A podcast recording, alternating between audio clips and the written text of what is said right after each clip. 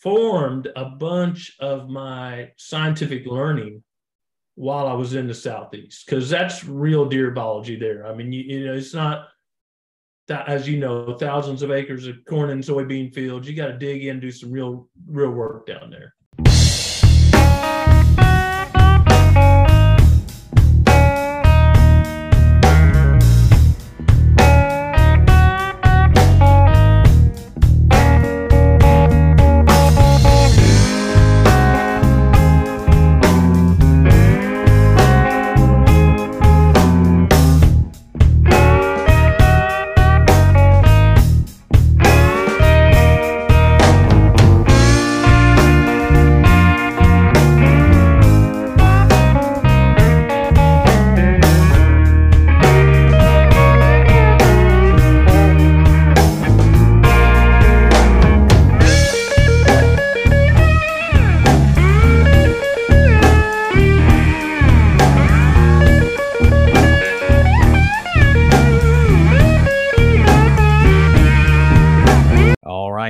Southeast Whitetail. I'm uh, coming live from my truck right now. I'm on the road, um, just spending the day picking up venison. I've got uh, I've got two deer and a processor to pick up, and I got three.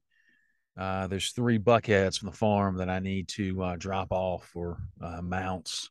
So just spend the day doing this, and I'm recording uh, just just a quick little intro to today's podcast. Don't worry, um, we recorded today's podcast in the studios and not on the road of a truck.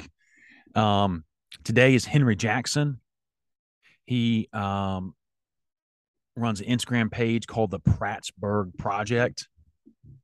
He's got uh, a Georgia farm right there in Prattsburg, Georgia, middle middle of the state. And um, you know, I didn't really I didn't know Henry before we started talking. Um, we, you know, connected on on Instagram, and I didn't know where the conversation was going to go. Uh, I knew a little bit about what he did based on his Instagram content, and I got to tell you, we have a lot of similarities as far as how we manage deer, how we manage wildlife, habitat, our farms.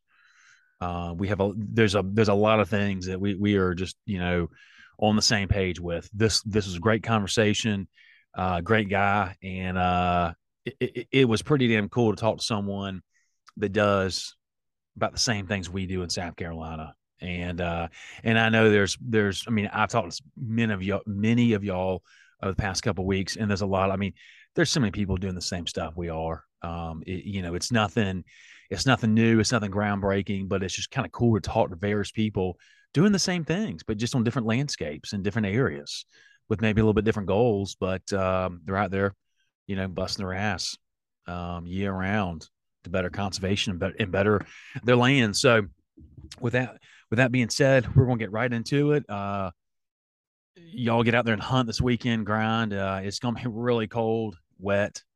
Uh, it's going to be freezing in the southeast, but you know what? You don't know unless you go. So good luck out there hunting. Merry Christmas. And let's get right to it with Henry Jackson of the Prattsburg Project. Ladies and gentlemen, welcome back to Southeast Whitetail.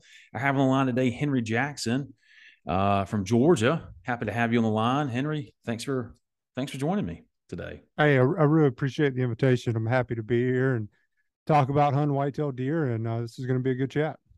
Yeah, I, am looking forward to it. Uh, we we you know recently started following each other on social media, and um, I've really liked what you're putting out there on your Instagram page, and uh, very intrigued to talk to you. So, can you tell the audience a little about yourself and you know where you live, where you hunt, and what your you know the kind of general terrain of your of your farm there in Georgia? Yeah, of course. So, uh, yeah, so uh, last year started uh, just kind of posting some general habitat work and, and hunting and fishing that we do on the, the family property in, in Georgia. And that account is uh, the Prattsburg project. And um, the uh, the family farm, it's, you know, it's a little under 150 acres, which is pretty small cons- uh, compared to our neighbors. I know, you know, there's a lot of guys in our area that are hunting on 10, 15, 20 acres. And, um, and they're thinking, you know, God, who's this guy talking about having a small piece of land? But Uh, but you know, most of the tracks around us are are considerably bigger, and um, and are or some of them are managed to a much higher degree. Some of them aren't managed at all, and so we kind of fall kind of fall in the middle there with with our neighbors. But uh, we're in we're in Talbot County, which is a uh, a, a, county in Georgia that's uh you know kind of uh, on the western end of the state. We're getting over close to the the uh, Georgia Alabama line. We're right on the fall line, which is a, a, geographic feature. It's a the separation between the Piedmont and the coastal plain regions of the state. And uh, you know, 100 million years ago, uh, everything south of the fall line was underwater, was under ocean, under salt water. And as uh, the oceans receded and exposed the southern half of uh, South Carolina, Georgia, Alabama, uh, and almost the entirety of Florida, uh, you've got the uh, the the the, visu- the visible separation here of the Piedmont and the coastal plain regions. I mean, you can stand you can stand at the beginning of the fall line and just watch the elevation plummet down to the coastal plain. It's a really cool area in Georgia. The rivers are are beautiful, uh, and the land has got some really great features to it. Uh, so it's it's just a really cool spot. Excuse me, really cool spot to have grown up and to have hunted, uh, and uh, you know to to be able to manage property there now. It's it's a lot of fun. We get a lot of joy out of it. It sounds like a great property. So we so on the fall line, you know, talking about it being a you know a visual distinction. Is there? I'm a I guess I, I guess I shouldn't assume. Is there a pretty big distinction in the soil? Yeah, definitely. I mean, so, as far as planting trees or food plots or really anything. Yes. So uh, in our area, we're we're still kind of the the northern edge of it. So you know, a lot of uh, a lot of good dirt. Essentially, we've got good dirt. Good. If you get down on the south end of the fall line, man, everything turns to sand because yeah. it it was literally the ocean bed uh, you know, uh, on a geologic time frame mm-hmm. not that long ago, right?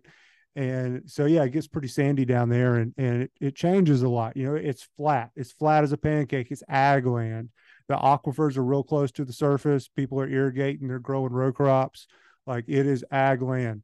Um, our area, we're just, I mean, we're just a few miles north of where that starts. So we're still in the in the Piedmont area, real rich you know, dark earth, lots of rolling hills, some elevation changes, you know, and uh and lots of good healthy timber, that kind of thing.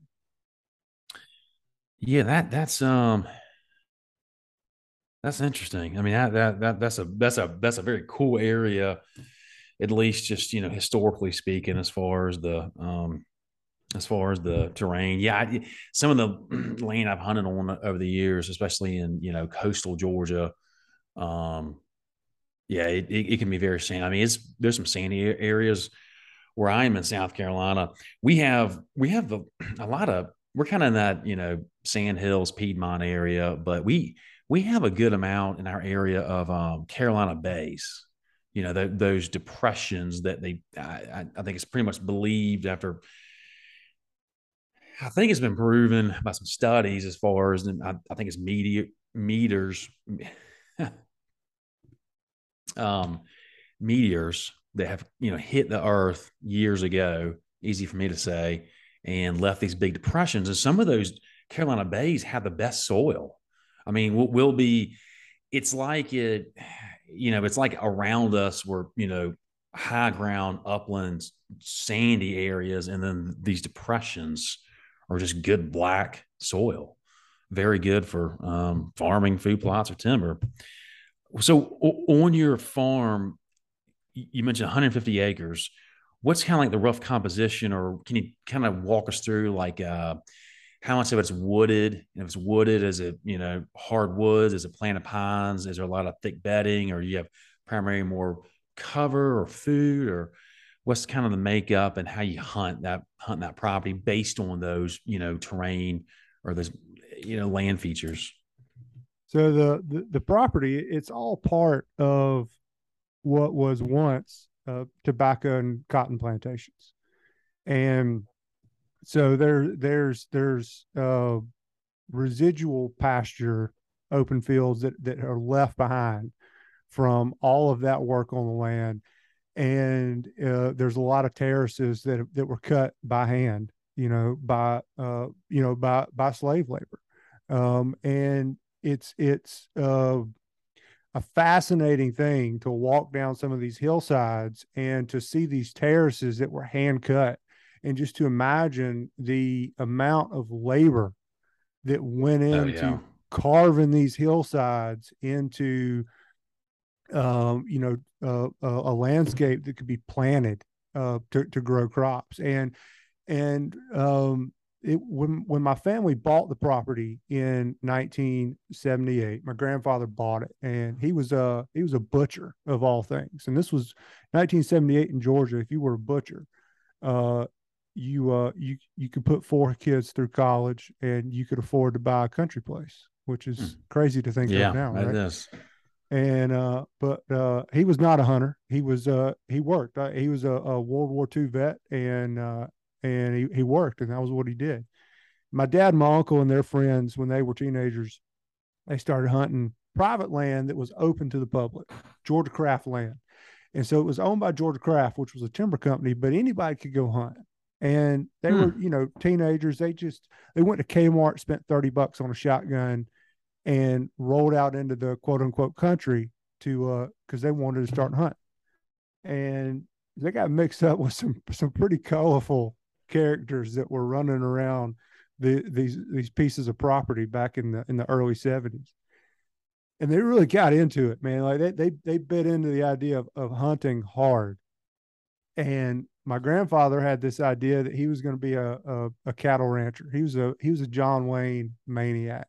And and so they you know they bought they they bought the place that we're on we're on now in in the late 70s and um, with the idea of it being a working farm and it, it it never became a working farm it uh, my grandfather passed away in the early 80s from uh, injuries that uh, he sustained when he was fighting overseas in World War II and um, my my dad and my uncle just uh, they always they've always managed it for wildlife. They've always done food plots. They've always cut timber, that kind of thing. But it, it never turned into what you would think of as a as a working farm.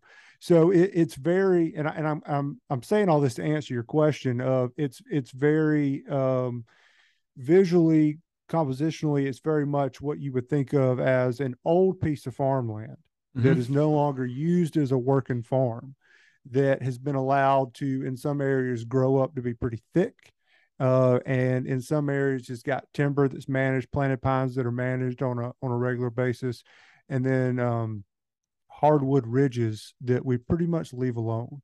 And so nice. uh, it's it's really kind of it's it's in thirds. We've got about a third of the property is residual pasture that has never never really grown in um, since we've had it. About a third of it is planted pines that are all fairly mature and ready for a good cut.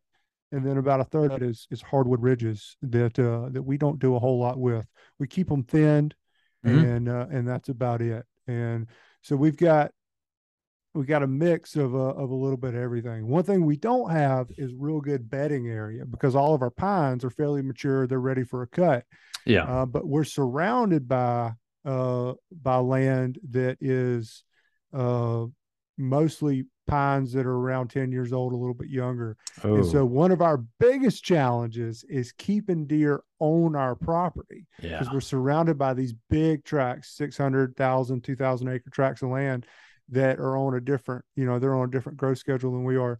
And so we're constantly trying to figure out ways to draw deer out of that bedding area that is literally right there at the property line and get them over into our area so that you know so that so they're they're legal for us to hunt yeah i mean what what you describe sounds just beautiful i mean the the farm kind of sec- sectioned up in like a thirds um and then just just an old farm you know old farm farm site that just kind of left to grow up. I mean, that that sounds pretty unique and something that uh, you know a lot of tracts of land aren't. I mean, a lot of tracts of land out there, especially you know in our part of the southeast, it's it might be just wall to wall, excuse me, wall to wall pine trees of the same age class.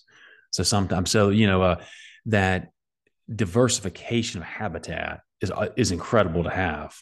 What are some things do you, do, do y'all do some do some land management work to kind of work the land and kind of think conservation related or you know TSI? Do y'all you know do any kind of control burns or uh, you know early successional disking or anything to work the land? Um, yeah, a little bit of everything. So yeah. one of the first things that uh, my my grandfather did when he when he bought the place was that uh, he went and bought a brand new tractor. Bought an old Allis, or you know, back then it was brand new. Bought an Allis-Chalmers tractor. It was the it was the uh the the smallest one that would still run a hay baler essentially and uh and you know like i said they never they never they never did the work and farm thing but my dad and uncle always have always planted food plots and so right out of the gate they're putting in food plots yeah and um uh, you know, they, they picked up different implements over the years and expanded their ability to, to manage the landscape. And um, we didn't start putting prescribed fire through the landscape until about, I don't know, about 12, maybe 15 years ago. And that was really uh, kind of the catalyst for, for my interest in it. Um, you know, of course, I was also a kid, but uh, going from, you know, just kind of letting them – handle everything to being further involved in the management of the property. Uh it you know nothing captures a teenager's interest like lighting the woods on fire. That's right. And and watching that that wall of flame go rip roaring through some pine trees man i mean it, it burns hot and fast. And and uh so yeah when we started putting fire through the landscape i really got interested in management and being more involved and and uh and and helping out. And that's only grown as you know i'm in my 30s now and and my dad and my uncle are getting getting a good bit older. And um so as they're you know as they're backing off a little bit? You know i'm i'm able to, to step in and, and have a little bit of a of a stronger role on it. And um yeah we do disking we do food plots we put fire through the landscape on a schedule. We had uh, georgia dnr come out a few years ago and write us up a prescribed burn plan where we're burning different tracks you know different years kind of thing to you know to keep keep it all moving in the right direction. Uh, we don't put any fire through the hardwoods, of course, only through the planted pines and through some of the pasture areas just to kind of keep them under control.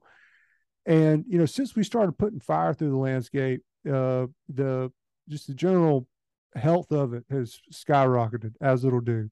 Um, we've started, uh, you know, seeing a lot more uh, quail coming back. Uh, nice. When, yeah, when I was a kid, you know, we always had a covey around somewhere, but uh-huh. they kind of come and go. But um, once we started putting fire through the landscape, man, we've we've got a solid two to three coveys that are pretty much always hanging out, and we don't shoot over them, uh, uh, but uh, it's just cool to see them and to have them there, and you know they'll give you a little bit of a mild heart attack every once in a while. You're walking walking through the woods and they come up under your feet. But, oh man, um, yeah, you know, putting fire through the landscape has really been one of the best things that that we've ever done mm-hmm. for the uh, for the property. Uh, it's really been a phenomenal change.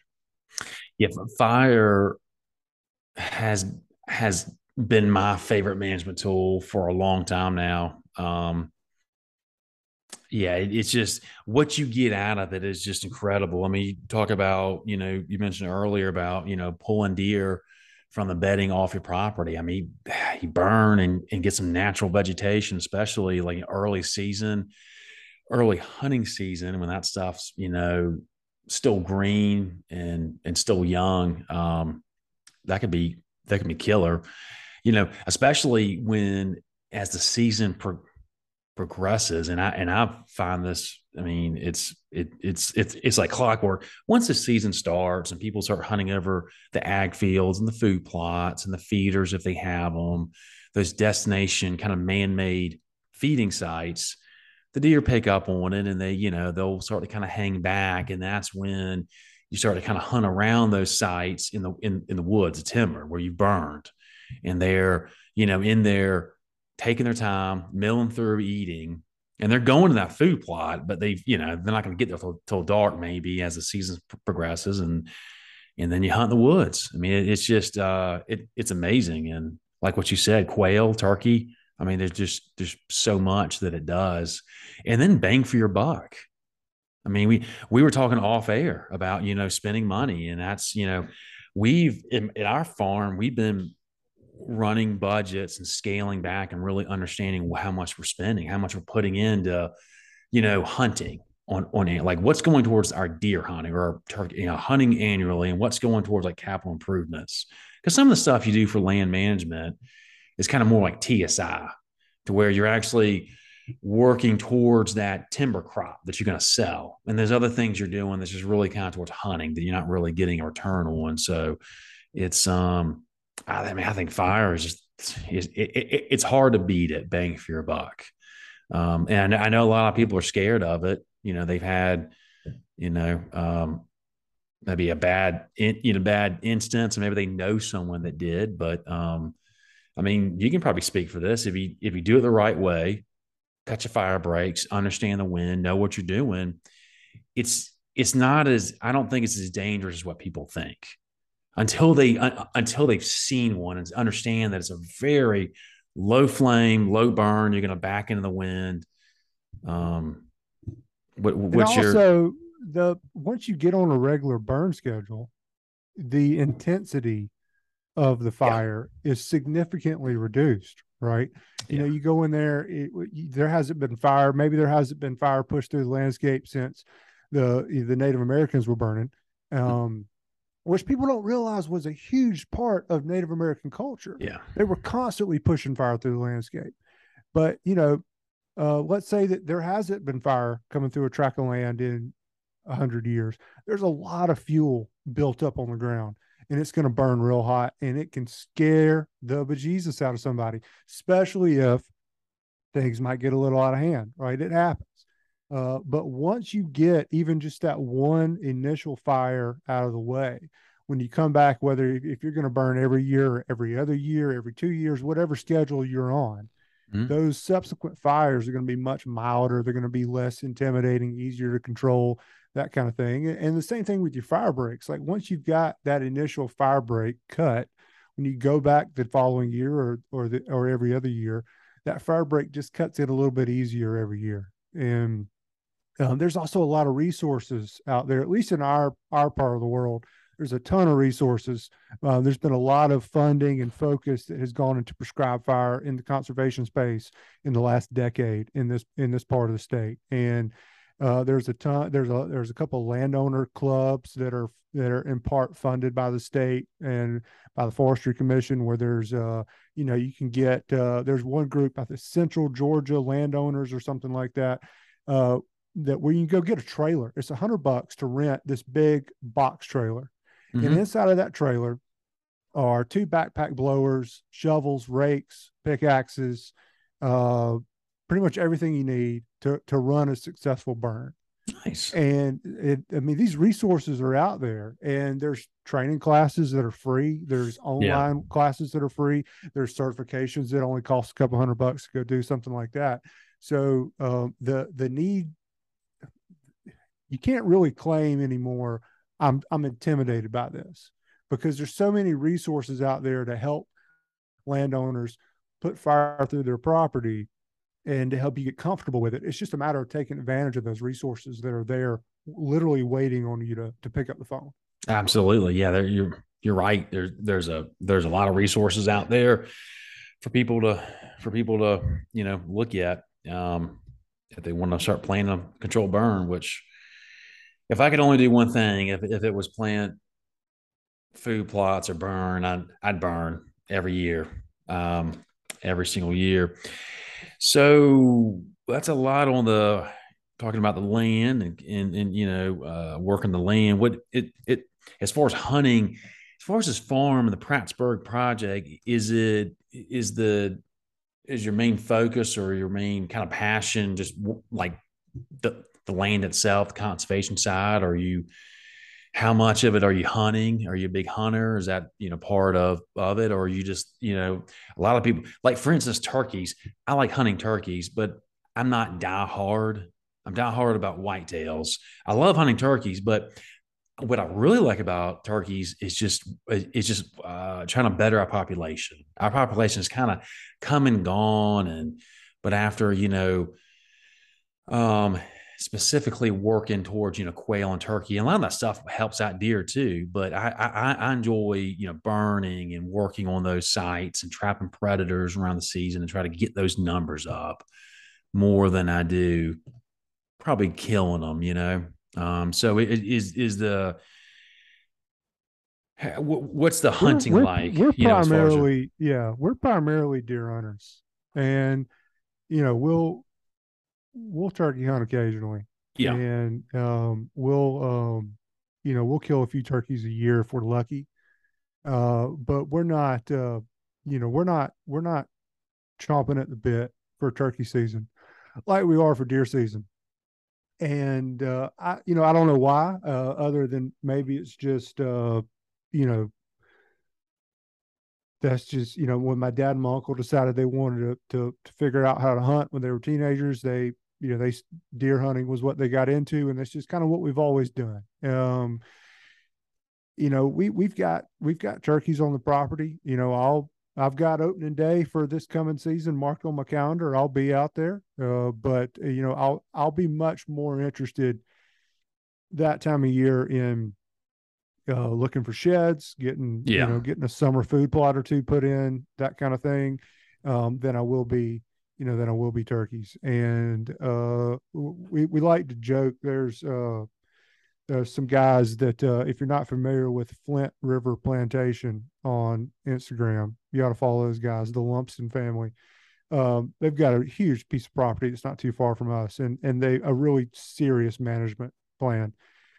And we always joke that uh, the the night before turkey season, every turkey in the county flies over to the Lumpson's place, and and they all live over there. And so you know we we play with it a little bit, but we're not we're not serious about it like we are like we are whitetail. And we yeah. also really we also really enjoy small game. Like, uh, uh, I mean, there's you know walking through the woods on a squirrel hunt, it doesn't get a whole lot a whole lot better than that. You know, and and man, if, if squirrels weighed 150 pounds, we'd probably be be squirrel hunting more than we are deer hunting. But uh, yeah, it takes a, it takes a lot of squirrels to fill up a chest freezer, right? And um, and uh, so so yeah, we're we're man, we're heavy on deer, and we hunt uh, harder than just about, or more often, uh, kill more deer than just about anybody around us. Um, when my when my my family first kind of came onto this property, most of the property surrounding it was similar to what they learned how to hunt on. It was it was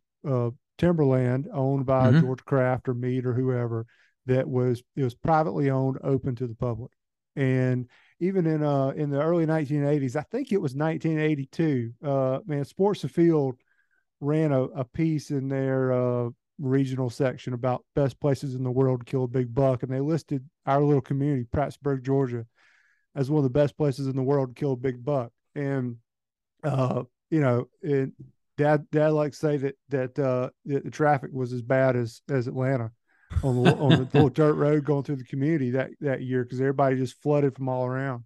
Yeah, and um, you know that was one of the last years that that that property was surrounding property was was private owned, open to the public because then people started you know leasing became a thing, and so what that has turned into is, is that we've got a lot of of of out of state leaseholders on the property around us, and so these guys are, you know, Florida, North Carolina, um, other, you know, kind of all over the southeast, and so they're not hunting a whole lot because it's a and it's a trek to get. You know, you're you're taking serious time off of work, like you're loading yeah. up the family. You know, the kids are are missing a little league game or something, right? Mm. Like it's hard enough for me, and, yeah. and I don't live on the property. I'm about an hour away.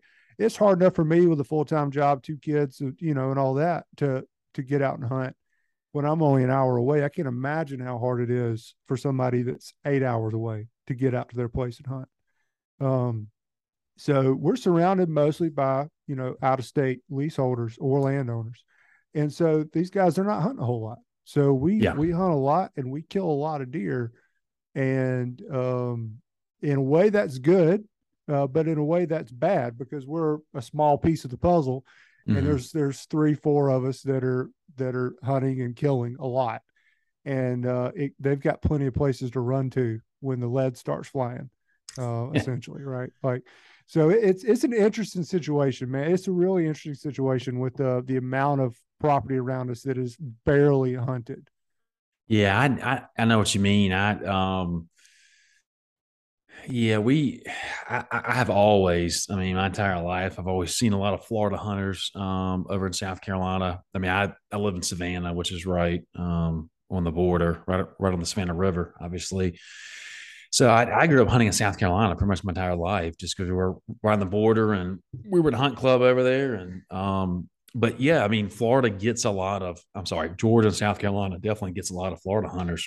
I think South Carolina, South Carolina gets a lot of out of state hunters just for their long season, you know, and and especially the lower part of the state where you have a, a longer, you know, season. I might I might you know opens mid August, but what you said is very spot on. That um, you know, if someone has a lease, whether it's a couple guys or or or, or even a hunting club you know, how much are they hunting? How big's their land? And then what are they really shooting? Um, I mean, we have some neighbors that um, I might not see. I mean, I, I saw one, I saw, I saw a guy that has access next to us to hunt last weekend, uh, like for the first time. And he's, he has access to or permission to hunt a lot of, a lot of acres next to us. And I don't know how many deer they're shooting, but it can't be, it, I'd be shot if it was double digits um, on that entire piece. And so we look at that as like, I mean, there's so many deer that come from their property. And so we're trying to shoot as many does as, as we can, try to balance the herd. And there's so many people that aren't, you know, aren't shooting the does. I'm working on something about, you know, the current kind of hunting, uh, hunting media obsession with like antlers, you know, just big bucks, big giant bucks, you know, 200 inch bucks. And I feel like that, you know, as like a society, hunting society, you know, if, if you think back to like the late 80s, or at least like when your grandfather bought that farm in the 70s, people weren't shooting does. I mean, it was, I, I don't even think if you couldn't, you know, you couldn't shoot does because they were, we were trying to bounce back from the from the uh, meat market days. You know, the the populations were down then we finally had some, you know, seasons, rules and regs, don't shoot does. And then all of a sudden the late 80s rolls around and it's like, hey, you know, it's time. You know, Joe Hamilton brings over the QDM philosophy from Texas and tries to explain to people through QDMA to shoot does. And now I, I kind of wonder where we're going to be years down the road. Like later on in our lifetime, are we going to see a situation where the doe numbers just get crazy out of hand in some some areas? Of course, not across the country, but we're going to see that because people are just obsessed with buck, with antlers.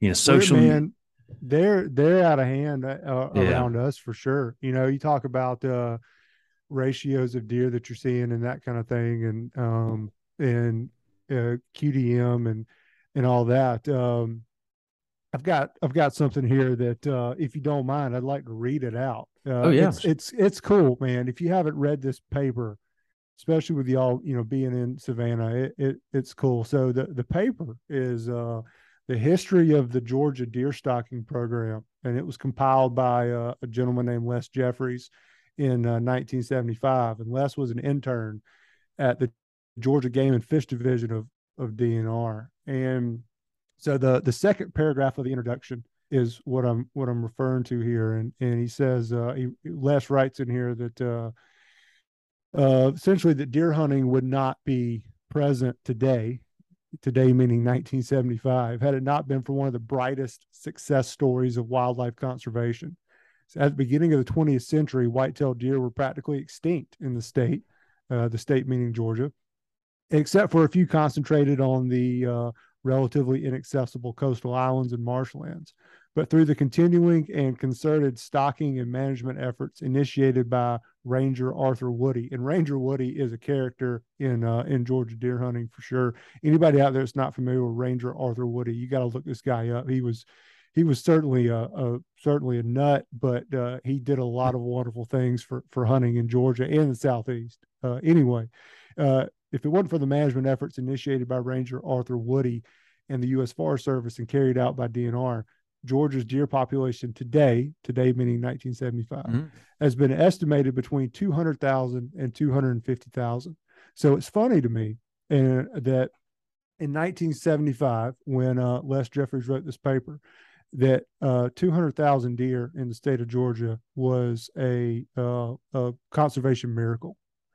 Um, now in 2019, DNR, I think it was 2019, uh, DNR did did a, a deer survey and estimated uh, as well as they could. So who knows for sure, right? I mean, Right. how, how really how are you counting deer? But uh, estimated 1.2 million to 1.27 million deer that live in the state of Georgia, just a couple years ago.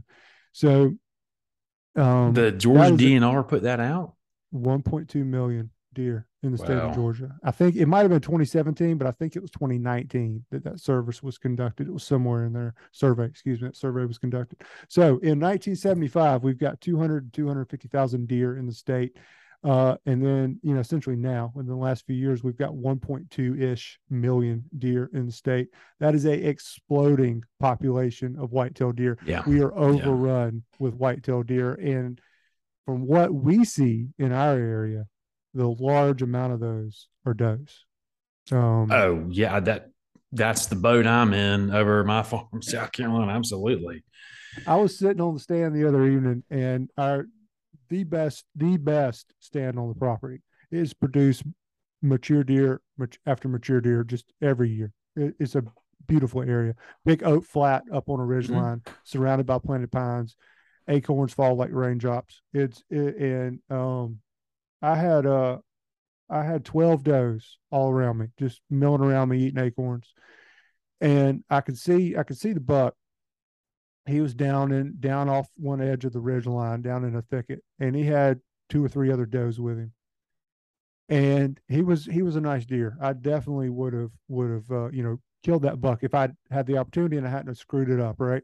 So and he's down there and man i'm doing everything i can do to get that deer to come up that ridge line. Mm-hmm. There's acorns there's does it's the middle of the rut. I'm blowing the grunt call i'm ra- rattling the horns. I've got the de- i've got the decoy out for god's sake. Like i'm doing literally everything i can.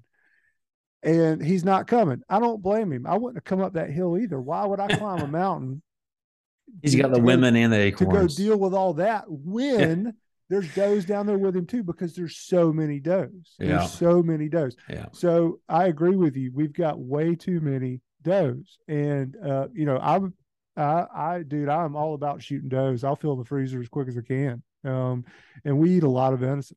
Uh, so um, more than happy. I'm at. Let's see. Right now, I'm at. Uh, I'm, I'm at seven does this year. Nice. Um, and uh, I'm all about it. Uh, and then yeah, QDM came into our area. Ooh, probably about 15 years ago, I think it was. And man, uh, the local hunting community was furious. Yeah, my dad and uncle and their friends included. Uh, you know, this is the end of hunting. We'll we'll never be able to kill anything uh, in Mhm. our county. It's four points on one side, or uh, a spread of of 15 inches or larger is is the the requirements there. And man, I remember, uh, you know, dad, my uncle, their their friends, uh, just raving about this. Like it's ridiculous. And you started to see the signs pop up on properties that were QDM, you know, kind of quote unquote properties, and and um, you know, for us, it it it has done wonders for for the the the bucks that we've killed on the property. When Yeah. you look at you look at the deer killed prior to QDM, you know, they're they're all right. You look at the deer that we started killing four or five years after QDM went into place in our county.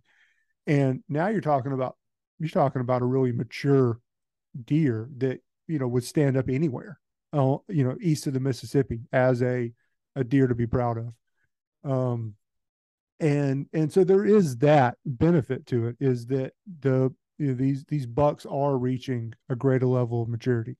Um, but I also agree with you is that um, is that uh, there is a, a fascination over uh, or obsession over um, you know only killing these mature bucks. I get to hunt a lot. Uh, I've got a very understanding wife, uh, a, a job that allows me to adjust my schedule a lot as I need to. I'm very lucky in that regard, and I've got a place to hunt anytime. Anytime, anytime I Mhm. can drive an hour, I've got a place to hunt. Right there's not a whole lot of people that have those things, right? Right. Yeah. a, a fa- an understanding family, a, an easy accessible place, a job that works with your schedule. And so if I was, if I didn't have, you know, even just one of those three things that allows me to hunt a lot, I don't know that I would be killing does like I'm killing does or advocating for killing does, right? Like if I'm hunting, if if the only time I'm hunting is the rut because I'm working, I'm doing soccer games with the kiddos, that kind of stuff, right? It's going to be real hard to go out and and slay some does when I also I really want that mature buck. So um, there's definitely that obsession over it. Part of me wonders how much of it is that so many of us as hunters don't have the time to uh to not to, don't have the time to focus on killing their does and still feel like they have a chance at that one two if you're really lucky you know mature bucks per season Absolutely. Yeah. It, it, I mean, at a certain point, that can become work. I mean, it, it, it, if you're trying to shoot as many does as maybe you need to, if you, if you have a big population, I mean, it, it can become work. Um, because, you know, you're, you're, you know, you're, a lot of times you're not really targeting a buck, but yeah, and, and, and it can last most of the season. So it, uh, I, I, you made an excellent point. I mean, everyone doesn't have that opportunity. It's, it, it's kind of like how some sometimes people will, you know, bash on other hunters that you know kill a buck or an elk on like a guided outfitter, and it's like, why? You know, I mean, everyone doesn't have some some place to hunt or farm like a you and I, or they might not have the time. They might be super busy. Maybe they're a single parent, and the and the only time they can go is is on an outfitter hunt. Well, good for them. There's nothing, nothing wrong with it. So, yeah, I mean, I understand someone have a a hunting lease and they can only hunt so many days and so they're gonna you know do what they can. So it, it it's um i guess i just i don't know if if i feel like a lot of people that have the platforms you know whether they're a quote unquote hunting celebrity you know uh yeah they're on tv show or like a you know hunting media i feel like there's not enough besides like the bio the the nonprofits, the conservation groups like the NDAs or maybe like a Mississippi State University, University of Florida, Georgia, Auburn. They have a lot of good and good, phenomenal deer research. They'll talk about that kind of stuff. But you know, people like you and me are, are consuming their content, like the hardcore hunters. There's so much about these you know, magazines, and a lot of it's turning to clickbait. You know, it's just trying to get someone's attention. They'll put the biggest buck on the cover, but they're not talking about running fire through your property. Like what a lot of stuff, what you're talking about, they're not covering that kind of stuff. They're, they're, they're covering the new state record for Kansas, which is great, but that that that's meaningless to you and me. That's just meaningless because, like, I mean, a phenomenal buck for you and me is phenomenal buck for our area. And and and and, and, and that's going to be that might look like a two year old a two year old buck in Iowa. So I I just feel like there's not enough presence in, in the hunting space about shooting does. You know, and, and but at the same time, it's like I get people like some certain states they might they don't have the deer populations that that the South does. They don't. I mean, they they're not you know they might only need to kill a, a couple does. So it's it's definitely something that um you know it's it's, it's out there. I, I feel like people should talk about and that's kind of one of the reasons why i'm doing this southeast whitetail. So what what were your hunting goals this year? Did you have some specific goals for your property this season? This this season was was a, a big shift from normal. And um we we had uh we had some uh, uh, my dad had had a, a, cancer battle that came up. Oh, sorry to hear that. Thank you. In in June, and he's doing he's doing well. He's doing well. Um, and uh, and there's four of us that that hunt the property, and so it's my, my dad, my uncle, um, and then uh, a, a cousin of theirs, uh, and then myself. And I had, man, I had, a, I had a, anytime I look at the work, this is a little bit sidebar, but I got to say it. Anytime I look at the work that's being done on bringing new hunters into the space, you know, that's been a big focus in the last four or five years.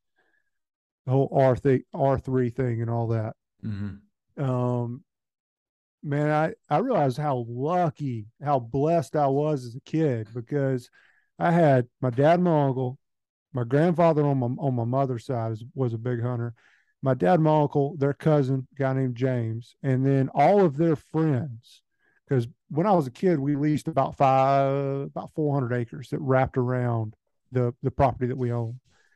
And man, I grew up with all those guys letting me tag along, serving as mentors, honorary parents kind of roles, and really, um, it's just not enough of that. There's not enough uh, folks out there taking you know taking kids under the wing and and teaching them about this stuff. But uh, I was man, I was lucky with that. Uh, but um, uh, anyway, so going into this season, things were a little different because uh, we we didn't feel like feel like Dad was going to be in shape to hunt this year, and, and he's gotten out a little bit. You know, it's it's it, we got a blind set up where he can grab his crossbow and he can run out when he feels up to it. But uh, um, we eat a lot of venison. I mean, we're primarily venison, and this property is the last several years.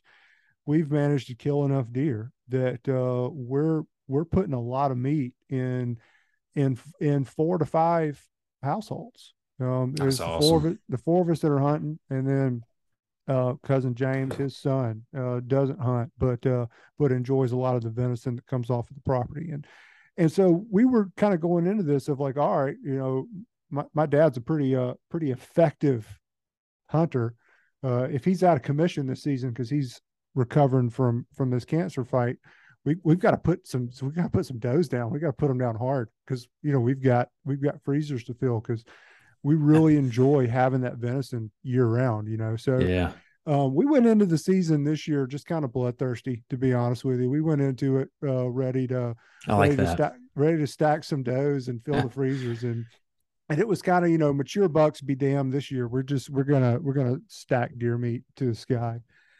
And, and so that's what we've been doing. And we needed to do it anyway. Uh, Yeah. It needed to be done anyway. But, you know, of course, going into this, saying we're not going to worry about killing big bucks this year. We're just going to stack does as high as we can stack them. And, and, you know, right there in the heart of the rut, my uncle has two, you know, four and a half year old deer walk by him in one day and he shoots both of them. And, you know, he's you know but anyway um you know we we've got you know we we're, we've got a lot of nice deer on the property this year. Um i've i've been entirely doe focused and have been shooting does. And i've i ran into one of the one of the nicer bucks in bow season. Mhm. he was coming he was coming out of his bed. It was i mean he was like right at first light. He was coming out of his bed still had that sleepy look on his face and he didn't quite i mean he just didn't quite get close enough where i was willing to to to put an arrow in his direction beautiful deer. And then um uh, i messed up man. I was i was headed this is the day the sunday after time changed the sunday that time changed uh i was running late because the i i because the time changed and i didn't think about it. So i was an hour late getting to my stand. And as i'm walking up the climbing the ridge line to this stand uh you know one of the biggest mature deer that we've seen on the property in quite a long time was standing not 10 yards from the stand eating acorns. And this deer was so big, Mark. He was so big. The only way I know how to describe it, I'm not talking about his antlers. I didn't even look at his antlers. I'm talking about his body mass. His body mass was so big that when he when he when he ran away, he jumped and ran. It took him a minute to get going. Like he would he, there was no light on his feet, no skipping away with his tail up. It was almost like he was like revving the engines, trying to get all of that body mass moving. And it was, you know, just a huge, huge deer. You know, had I been on my game and not been late, uh, you know, I probably, probably would have had a chance at that deer. And then we've been, man, I've got five year old twins. They're old enough to to be interested in this two five year olds in a deer stand, man, it is like having a one man band up there. And Oh, so I'm also balancing that, like, how serious this year do I want to be when I've got, well, on one hand, I'm, I'm trying to stack does to the sky. On the other hand, I've got two five year olds that want to go deer hunting every time I go. So, right this year, we're kind of taking a year off from the mature buck thing. We're shooting a lot of does. We're letting the kids go, letting them have a good time, and uh, just, you know, dialing back a little bit. Now, that being said, Saturday morning when I get a chance to be in the woods and that, you know, and a mature buck walks out, I'm not going to hesitate. That's for sure. I like that. Yeah, you know, some of the best hunts I've had. I mean, you know, sometimes you're you're buck hunting during the rut, and you have a, a plan, you know, to kill, try to kill a buck. Maybe not a particular buck, but a buck, and it works. But sometimes you're just going out to go hunt, maybe hoping to shoot a doe, and that's when the buck comes out. So many times, like that's why, like if I kill a buck and I post a buck picture on Instagram and I say like I'm surprised it works out, like usually I, I generally am because I, I, I will try to kill bucks so many times, uh, hunt so many times with different plans for bucks, and they just don't work out. But sometimes it just it just we went through a phase where after many years of having the farm and you know letting young bucks walk and work in the land we were building the population up a little bit. We already had a lot of deer but we were you know there's definitely something where as you improve habitat you're going to hold more deer you're going to see more deer more deer utilize land which means you need to shoot more deer more than likely. And we were going through a phase where we were growing bigger bucks. We just you know we weren't shooting them young and then we were getting we, we were getting them on trail camera and they're getting all excited. Oh you know we got this number of big bucks on trail camera going in the season. We're going to hunt them. And this buck was on this camera. So then this stands buck only, you know, no does on this, on this food plot, bucks only there. Therefore we let the does walk, try. And then we did that for a couple years and it just, we, I was, you know, you, you look back on the harvest logs and our doe numbers went down and we weren't shooting that many does. And then we were going right into a phase of, we were seeing way too many does and we were barely seeing these bucks. I was getting the bucks on camera, but we weren't seeing them. And it's exactly, exactly. I, I, think it was very much like what you said. You know, they don't have to move. You know, we have thickets. And so I, I got, you know, we got a situation where how, how can we see and shoot more bucks? That's not what we're about. But at a certain point, it's like we have them. What are we doing wrong? And we just started hammering does. And I, I've got one biologist friend. Um, he works South Carolina. He always tells us, you know, shoot, you know, it's like shoot, you know, shoot 50 and then shoot 20 more. I mean, you know, shoot as no, I'm sorry, I messed that up. Shoot as many as you can, then shoot 20 more. Um, just cause like just like what you said about when the when the Georgia DNR issued their 2019 survey. It's like, how were they doing that survey? I remember reading about um, the Hilton Head deer population, like within Sea Pines. The Sea Pines is a big master plan community on Hilton Head Island, which is relatively small. I think Hilton Head's maybe like maybe like 20,000 acres, something like that. Anyways, they thought that the population was like one number and it was like five times the amount because they're just hard to count. And, it, and so, yeah, you're, you're right. I mean, it's, it's, um, sometimes you just have to relax. The season's long, take your time and hunt. So you mentioned bow hunting. So you, so you bow hunt early season. Can you tell me a little bit about your bow setup? I mean, are, are you a big, do you kind of do it do you split your time between archery and, and firearm or what's your I'm, setup like? I'm relatively new to archery. Like I've always screwed around with it, right? Yeah. But but by and large, we're gun hunters. I got into archery, got into archery, you know, like it like got sucked into it like it does to people. Uh, within the last few years because I got obsessed with bear hunting. And uh, if you're going to kill a bear in the North Georgia mountains, your best chance is early season during archery hmm. season. And why I got obsessed with this, I have no idea. It just it's one of those things, right? you know, I, I can blame Steven Rinella um, and and MeatEater and all that a little bit. I can blame one of my good friends who kind of put two and two together and said, you know, we can do this in Georgia. We don't have to go out west. But uh, myself and then a good friend of mine, Mac Jenkins, we got utterly obsessed with shooting a black bear in the North Georgia mountains. And um, that led both of us pretty deep into, into an archery obsession because it is it is so much easier uh, in September to kill a black bear than it is later in the year. Um, why's that? Why's that?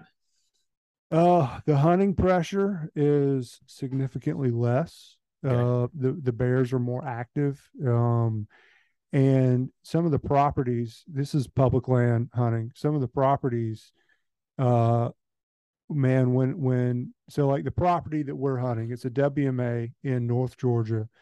They only have two rifle hunts a year. They have one in October and one in December, and they're about three or four days long. And man, when when when that first October rifle hunt rolls around, it is like the orange army descends on that property. I mean, you're just it's just orange everywhere, right? And you know, you're talking uh, you're talking about a property that's uh, let's say it's hundred thousand acres, which doesn't mean much because it's all straight up and down. So you know, hundred thousand acres, but you, you're only hunting maybe ten percent of that, maybe fifteen percent. You got all these hunters coming in there. That that October hunt, they're taking between 30 and 50 bears off that property in in that that one four day October hunt. That's a lot of wow. bears. DNR DNR manages for one bear per mile in the state of Georgia. Um, and so that's that's a, that's a lot of bears coming off that property. So if you want to get in early and get your bear or your two bears, because in Georgia you're allowed to um, get your bear or your two bears uh, uh, before the first rifle hunt comes up and so we got we got super obsessed with it. So um, my archery setup is primarily tailored around bear hunting in the mountains of North Georgia, and then I'm just shooting deer with it also. So when I when I you know got rid of the old Craigslist compound that I'd had since I was a kid, and I bought an actual bow. Um, I went with the uh, the Bowtech Carbon Zion because it was the lightest bow in its class, and we're walking 10, 12 miles a day up in the Georgia mountains yeah. looking for these black bears. I want everything is on my setup in that regard is super light. Everything from my pack to my boots, everything's light. And so that that's that's where I'm coming from. Um, I'm I'm primarily for me bow season is bear season and and then I'll shoot a few does or you know a buck if I have a chance. Uh, but when deer season rolls around, and when I think of deer season, I think of rifle when when rifle yeah. season rolls around, that's when we get we get serious about about deer hunting. And you know, my dad, my uncle, my cousin that are hunting on the place, they they they've got crossbows. They're you know they're all in their 60s, um, and they're they're happy with crossbows, and, and they're killing a lot of deer with them. Uh, but uh, but yeah, I've I've last four four or five years I've been been archery hunting, and um, I really enjoy it. You know, I, I really enjoy it. If I had killed, uh, you know, this late in the season, if I had killed my you know kind of mature buck that I was hoping to get this year already, I more than likely would be back 100% to archery hunting just because I enjoy it so much. Like it's still new, I'm still figuring yeah. it out. Like, and but you know, I'm still, I still haven't killed a mature buck or a buck. I still haven't killed a buck this year. Uh, so I'm still taking taking the rifle when I go. But uh, you know, if you know this weekend, if I get a nice deer, I'll probably you know put the gun back in the safe and switch back over to archery hunting just because I enjoy it so much. I'm intrigued by this. We're going to come back to what you just said about hunting uh, at your place with rifle and bow, but let's get back to bear for a second. What kind of broadhead um, are you using? The reason I asked, I uh, I had. We're fixing um, to get into the whole cut on contact heavyweight no, I'm just. Uh, I mean, I'm happy to. I'm happy to do it. No, I'm. I'm just curious about the broadhead. I, I usually ask when people say they bow hunt. I usually just ask them broadhead, just out of sheer curiosity. What you said about bow hunting is very similar to me. I bought my first bow. I don't know seven years ago, and I do it a lot. I love it because the of how of how it's a it's a different type of hunt. I mean, I like that close hunting. You know, get in tight, but um Eh, you know, it's like what you said about, you know, hunting at your place. I mean, it's like you're either bow hunting or you're managing your population. Like you can't do both, in my opinion. Like we, you, you can't, you can't exclusively bow hunt. And in my area, and it sounds like your area, you probably couldn't kill the number of does you need to with a bow. It, it'd be, you'd have to be really, really, really good. And it's just almost um, so anyways, it I guess my question should be, do you are you using a different broadhead that, than you would with a deer? No. So I'm using uh uh you know your standard Grim Reaper uh, uh, expandables. Um and I, am gonna I'm gonna switch over mm-hmm. to to cut on contact heads. Uh, you know, in, in the coming season just to try it out. Um, that man, the it's even here in Georgia, the little bears that we have in Georgia, that and that the hair is so dense and their hide is so thick that you really need every advantage to get through that that Yeah. you can get. And I and I, I do feel like a cut on contact head with a little higher FOC would probably be the way to go. I'm not interested in some 700 grain, you know, arrow setup. Um, but uh, I'm going to give it a shot in the coming year and and see. Now, you know, the Grim Reapers are a great broadhead in in my very limited experience and knowledge.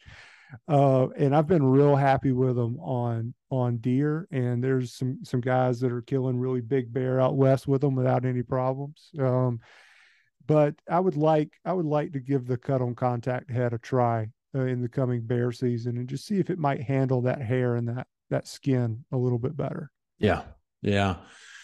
I've heard what, yeah, I, I've never, I've never gone bear hunting. So, um, it's intriguing. Um, yeah, I was talking to, I talked to someone else, Dr. Dr. Chris Jenkins. Um, he was on the podcast a while back. He does some bear hunting, uh, North Georgia as well. Um, he's with the Orianne Society. It's a, That's it's a, right. Yeah.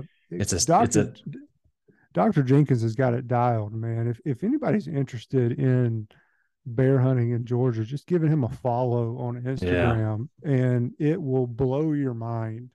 He's killing big bears generally two a year. He's tagging out. He's killing big bears on a regular basis, you know, every year. And yeah, um, the guy, he's a he's a he's a wealth of information. He does some great work professionally, and he is uh and he, he's dialed in on it, man. It, it, he's he's hunting some cool spots up there, and um, he's killing big big bears. You know, even you know Georgia bears typically don't get super big unless they're living on private land, eating horse feed or or you know, Um, sorghum fields or whatever.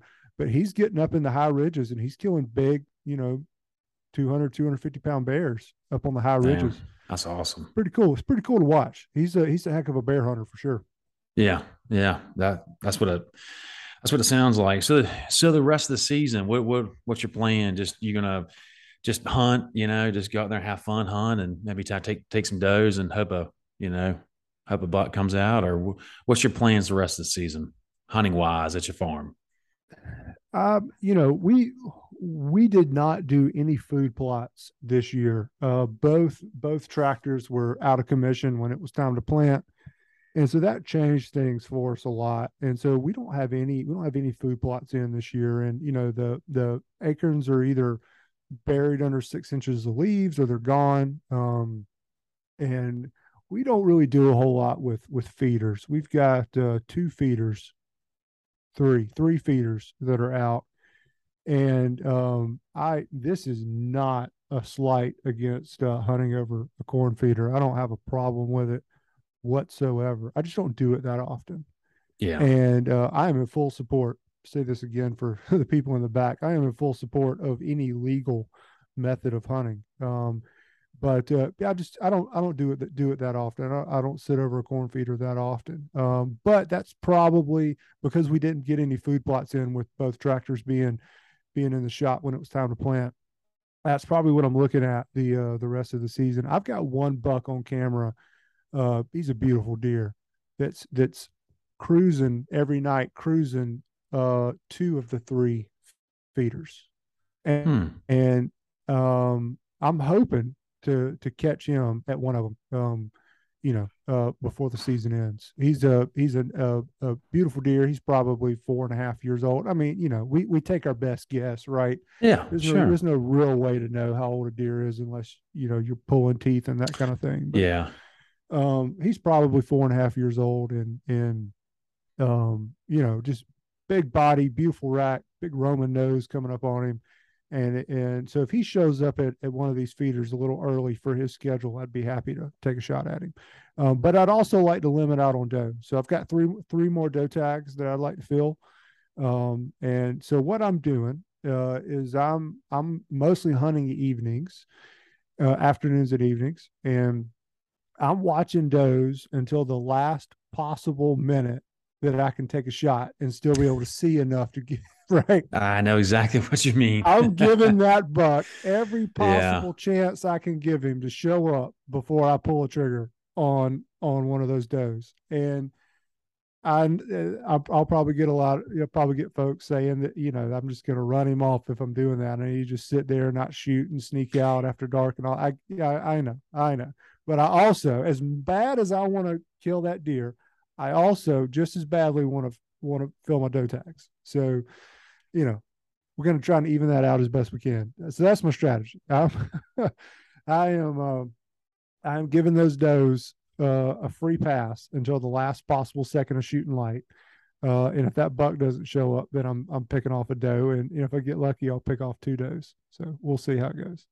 I like that. Yeah, no, you you you won't hear any criticism from me. I mean, that, that's a lot of yeah, I mean, a lot of what I do. I mean, I unless I've seen, unless it's like during the rut or, or maybe pre-rut, and I've seen a buck in a certain area, like very recent, and I feel like I've got a good chance of seeing him again. And I feel like if there's does out that I can leave without spooking said does, I might not shoot them. Maybe then, but any other time in the situation that those are moving through, I'm shooting because you'll, like what you said, you'll never fill your doe goal your antlerless antlerless deer goal if you don't shoot them.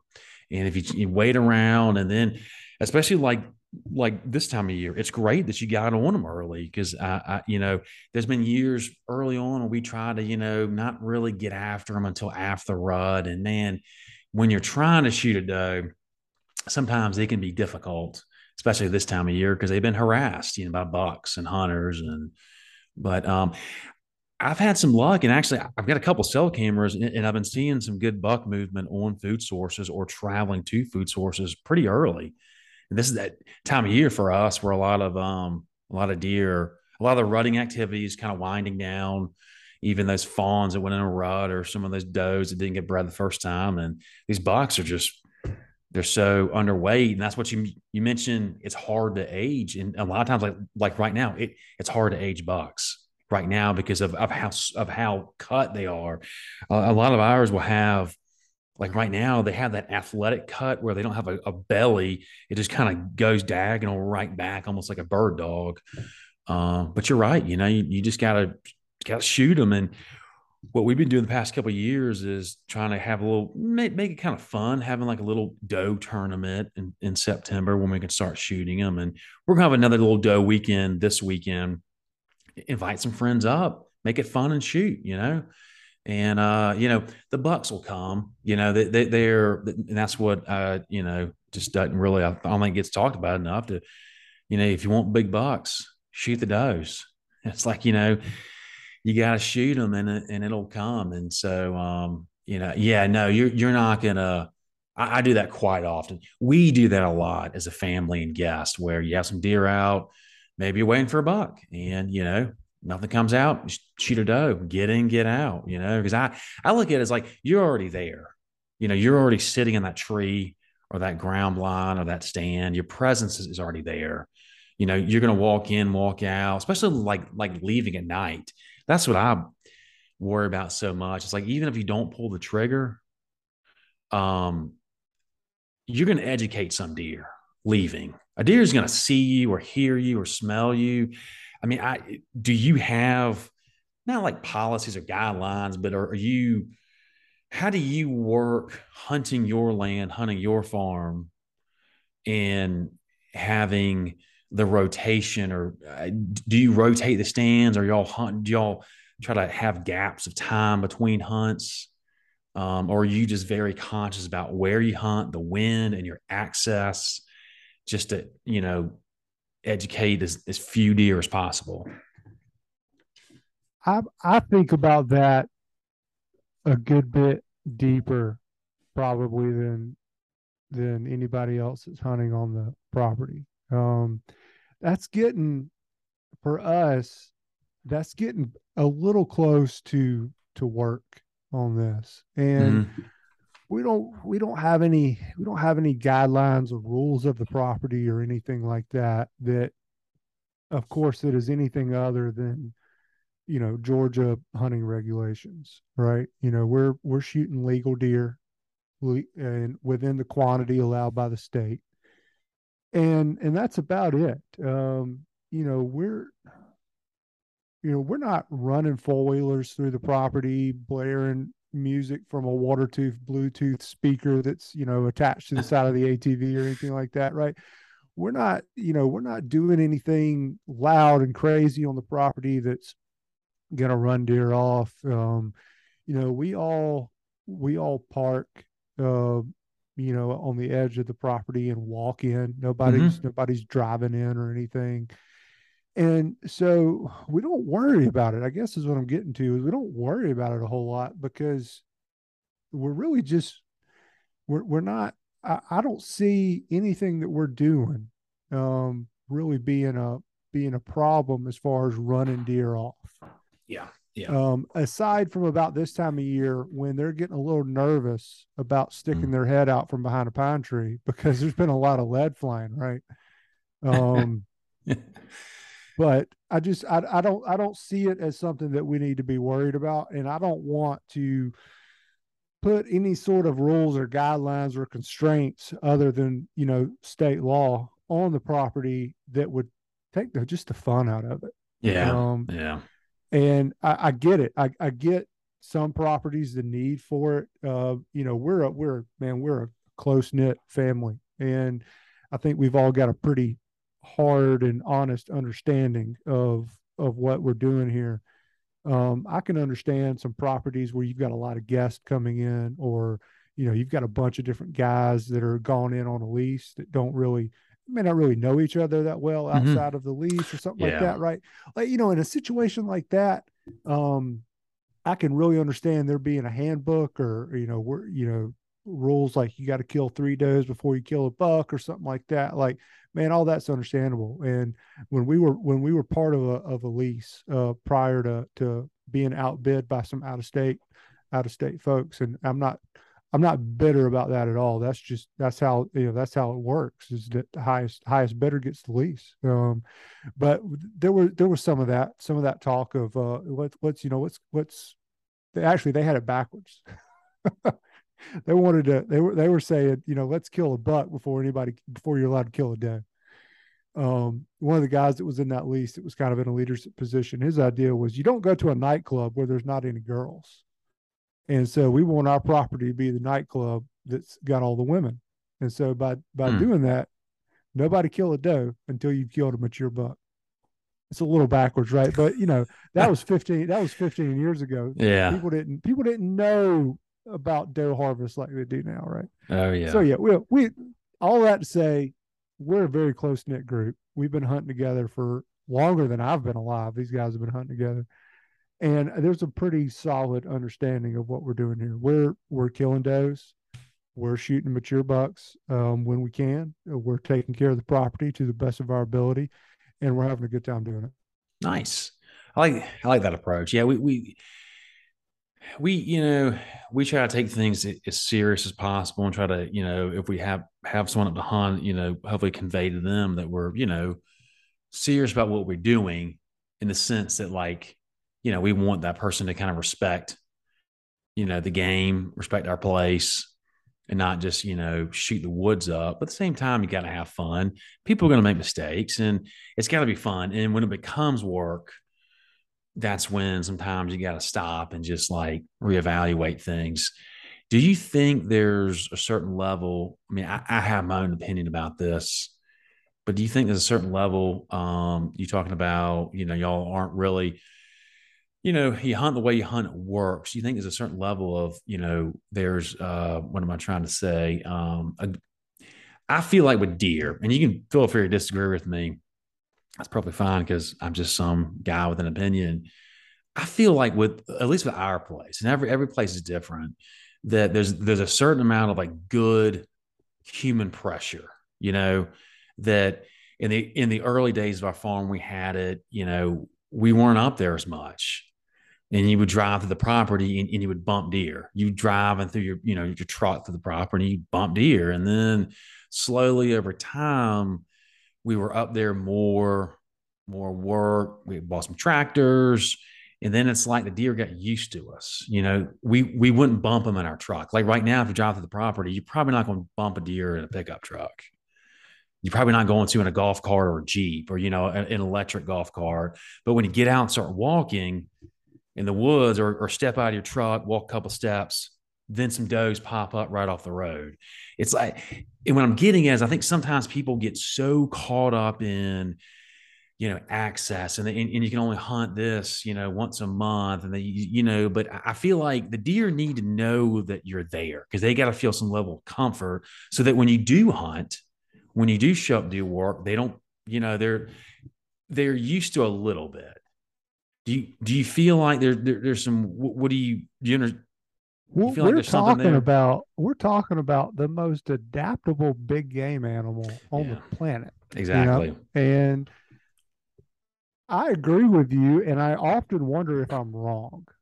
Like I, I think about this a lot. Am I wrong in in believing that this has either zero effect mm-hmm. or in or the possibility of a positive effect?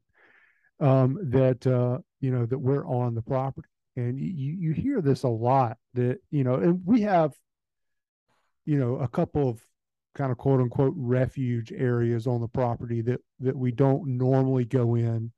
Uh, we've done some hinge cutting to really thicken it up and and um, I broke the rules on that a couple uh, last week and, and went into one of them because I was getting a little desperate to fill a buck tag and you know it didn't work out for me. But we've got you know areas on the property that we're not in um, and that we're not messing around with. But you know, we're on it a good bit, and my my parents uh, live at one end of it. My uncle lives at the other end, you know, full time, um, and you know, I'm out as much as I can be with uh, either myself or or my my five year olds, and man, we're going for walks. We're you know we're running dogs. Uh, we're you know just enjoying being outside you know, we also, you know, we're squirrel hunting, we're doing small game hunting. Nothing, you know, nothing will uh, get a deer hunter's uh rile up like you know some like talking about somebody walking through the woods squirrel hunting. Um yeah. but uh yeah. you know, we're, we're on the we're on and in the property a good bit. And we still we kill a lot of deer and we typically um you know get at least one mature buck per person every year Nice. And that's a but, great. That's a great. I mean, setup. You know, if if if we're doing that, if we're killing a lot of does, and we're eh, most of us are getting a mature deer, or at least getting a chance at a mature deer. Mm-hmm. Um, could it? Is it? Could it? Is it possible that this is the wrong approach? I mean, I don't know if if not going on the property or not going deep into the property is is a better way to handle it. I'm really just not that interested in it because I enjoy being on the property, especially now that it's no longer, you know, my my full time home. I'm in town. You know, I've got a I've got a job and a family and kids have got to be close to a school and and all that. So, you know, we're we're in town now. So when I get to be on the property, I want to be on the property. Um and uh, you know, I don't know how much better our hunting could get. Maybe some of the maybe some of the, the five and a half, six and a half year old deer would spend more time on the property if we weren't as active on it as we are. Um, but uh, you know, I'll take that trade off for the ability to be to be on the property like we are. I'll take it. I think it's worth it. But also, I think we're talking about the most adaptable big game animal on the planet, and uh, people worry about this way too much. Is is my honest opinion. I completely agree, a thousand percent. Yeah, I, you know, it, it. I think sometimes there's certain people that, I mean, you know, if you're, if you're, if your career, if your job, if your sole source of, source of income comes from, you know, deer hunting related content, not a biologist or researcher, but like a talking head, celebrity podcaster, whatever you got to fill the airwaves. You got to fill the articles. You got to fill the space because that's what you're doing. I mean, it's like a, you know, a sports analyst. You know, they're they're talking head. They got to talk, so they're going to talk about this kind of stuff. And I think people, like you said, overthink that it doesn't have to be like a like a complete sanctuary. You know, and deer, like you said, they're they're the ultimate, in my opinion, the ultimate prey species. Um, I mean, from what they found the earliest fossils. They've been around for four million years. I mean, they've in the in the predators they have outlived that have died off are like pretty pretty incredible. If you go back in time and kind of look back and then you think about like some of these neighborhoods, you know, um, where there's a gate, you know, some kind of residential neighborhood where deer go into. That's where some of the biggest bucks are. And you know, we're doing all this stuff on our farm, burning and this and that, and then you got these big, massive bucks that are in around Washington D.C. metro or or Atlanta or wherever. There's places around here, but places everywhere that have them is because they're stress free. It's because there's not a whole lot of predators and the humans around them aren't touching them. They're maybe petting them or feeding them, and they're just stress free and they're growing the big antlers. And so it's kind of those things where you know we can talk about all this stuff, but at the end of the day, I mean, my take on on deer after having managing our family farm for 17 years is, like you said, they are highly adaptable. They are very smart, but they don't. They're not an ultra intelligence. They're very smart. They have the routine and they have their biological makeup that they're going to do every single year. You know, hit the rut same time every year. And they've got to feed, you know, six to eight percent of their body weight every day if they want to stay healthy. So like they've got to get up and feed. They're they're feeding something. If you're not seeing them, they're doing something else, but they are adaptable and, and they're not and these bucks don't really leave, you know, if you if you you know, if you were to shoot that doe that you mentioned, and that buck was 50 yards back in the woods, about to come out, but it was too dark and you didn't even see he was there. He's not going the next county over. He, you know, he he's not. He probably heard a shot. He's going to mosey on, but he's going to be eh, in in the general area. He's he's not going far. So yeah, I, I agree. I agree completely. in your approach with your family land, I think is spot on. That's what we do. I mean, you got to have fun with your kids. If you take things too serious, where you're not enjoying the property recreationally, then just then this doesn't become fun, you know. And when you share the land with your family, it uh, it allows you to hunt more. You know, you know, you you taking the kids, and it's it's it's definitely something that uh, I think is worthwhile.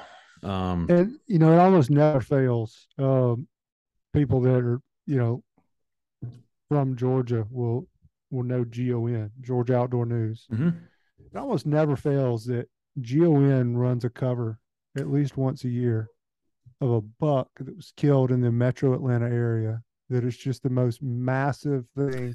Looks yeah. like somebody looks like uh, Scotty beamed him up at the, the Midwest somewhere and beamed him back down into into Atlanta. And somebody, you know, some bow hunter shot this Pope and Young monster. Man, and Atlanta's a Atlanta's a hellhole, man. Like you couldn't you couldn't get me to live in Atlanta. Yet these massive bucks are living in Atlanta, and people are people are hunting them and killing them. I've got a, a good friend that bear hunts with us from time to time that that lives in Atlanta, and and he he sneaks into this little uh this little patch of woods that's owned by the HOA, and and that's it. And man, if they were found out, they'd skin him alive. But you know, he's killing massive deer right there in this little little two acre refuge, quote unquote refuge that the HOA has, and and it, it you know it's it's the most adaptable. It's got to be the most adaptable big game animal on the planet. They don't care. They they're not paying any attention to it. They're just they're deer doing deer doing deer things, and I really don't think it matters enough. Now I I could see if the cards were different and yeah you know and and and I was not hunting, not able to hunt uh, the amount of days that I am.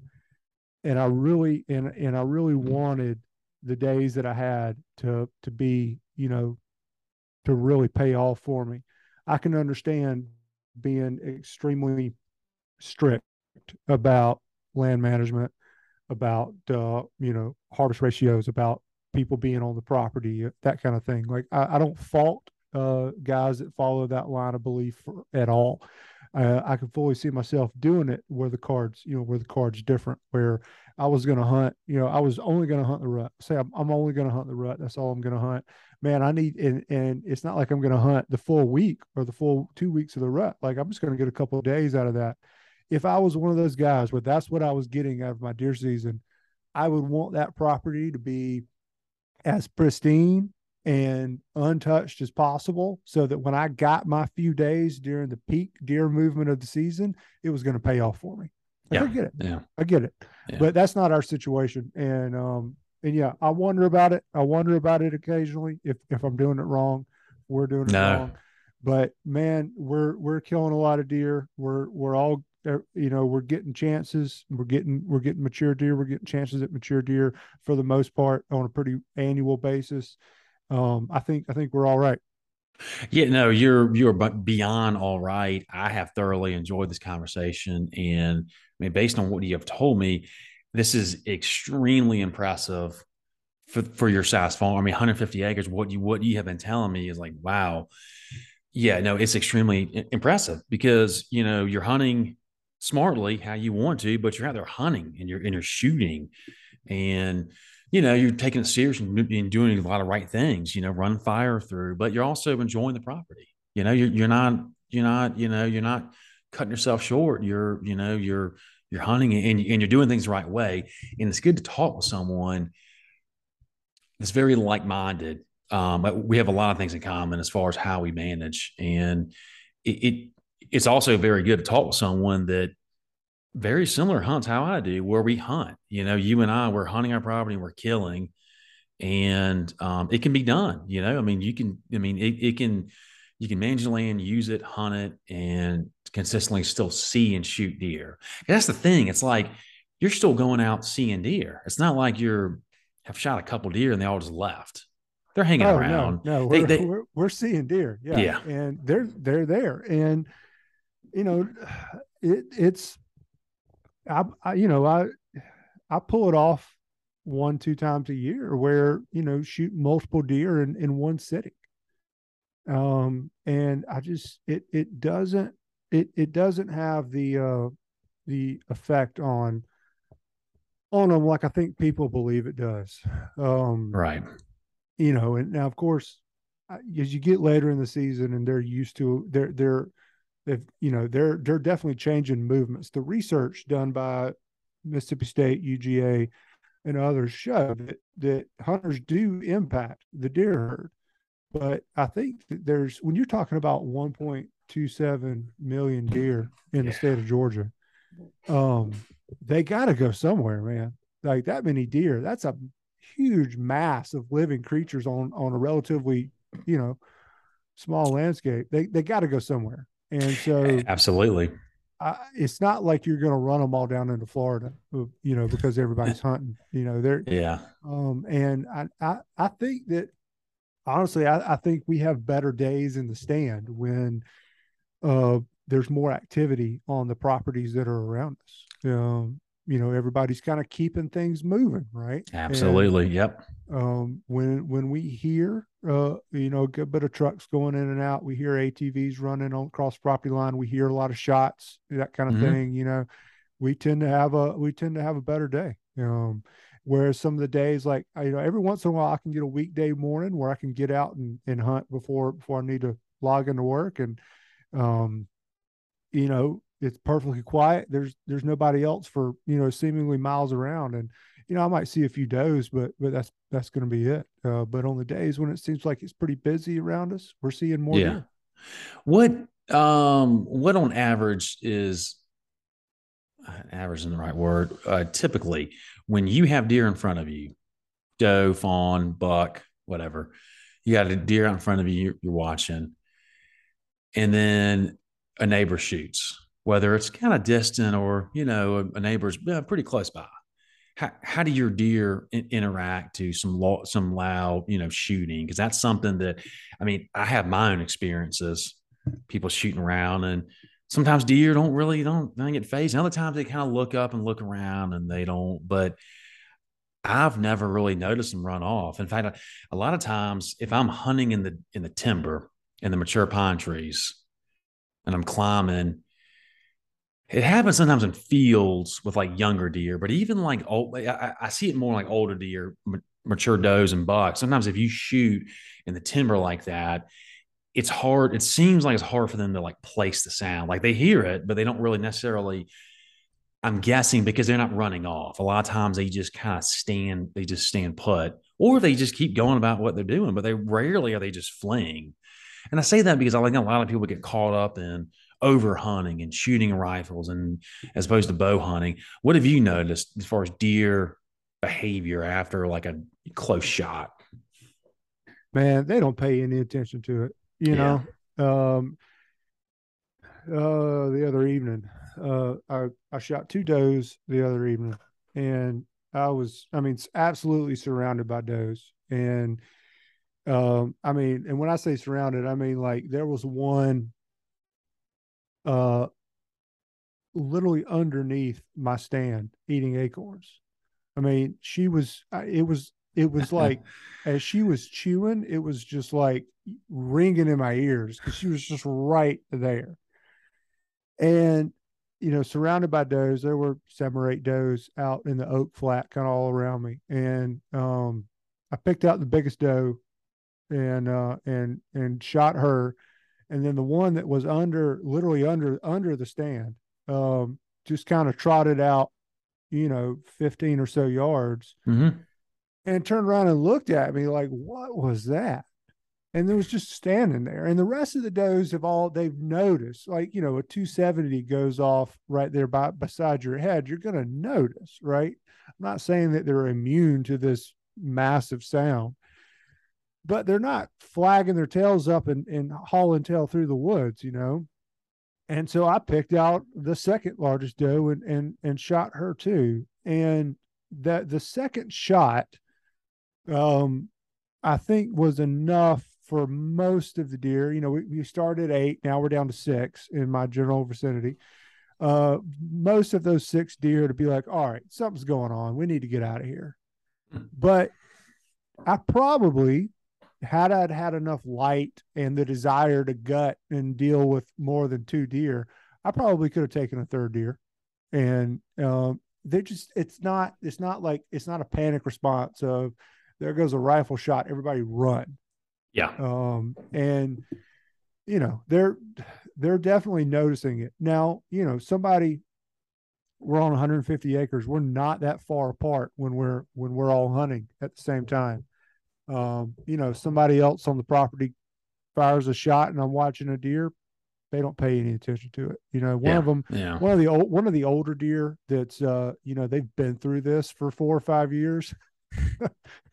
they're battle, they're battle worn. They've got some PTSD going on or something. They'll, um, they'll pay a little more attention to it, but no, I don't, I don't think it, it fazes them in one bit. Uh, to the, to the point that people expect it to. It's not like you fire a shot and every deer within you know within the county runs runs into a different county to get away from you. Yeah yeah. Uh, it, you're uh, that's the, the, exact same experience um, that we've had. I just uh, i think it's important that people you know everyone doesn't rifle hunt but there's definitely this like this with with some people there's a stigma that uh, against rifle hunting. A lot of that's outside the south but there's almost like this there's this idea in the hunting world that, that if it's if it's a bow, then it's all of a sudden better. Like you know, it's more of an accomplishment. You know, it's more of a feat, and it's like, well, it's like, yeah. I mean, listen, don't get me wrong. Bow hunting is extremely hard. It's challenging. I mean, it, one little thing that might be out of your control might you, you you might wound the buck of your lifetime and never find it. Um, but you know, a lot of those people that are hardcore bow hunting, it's like they're living in states where um like I was talking I uh, was talking to someone the other day that um from the south but he hunts up in Wisconsin some. They have like a like a week or two week rifle season. That's it. That's like a week or two weeks and that's it. So a lot of these you know, bow only hunters or you know influencers or celebrities, they're in these states where they're they're choosing a bow hunt. I feel like because that's that's the bigger opportunity. I mean, if I was in one of the states, I would probably be more of a bow hunter. But down here in the South, our populations and densities are so incredibly large and out of whack in some areas that if you're not rifle hunting, you're you're, you're not putting a dent. I mean, I. I mean, we would we would shoot. It would be a fraction, you know, even if we had crossbows. So, um, I like that. Uh, this has been a very, very fun conversation, Henry. I've liked this a lot. It's um some some good stuff. Let's start to wrap this up, and I'm gonna we'll conclude with the three questions I ask everybody. There's no right or wrong answer.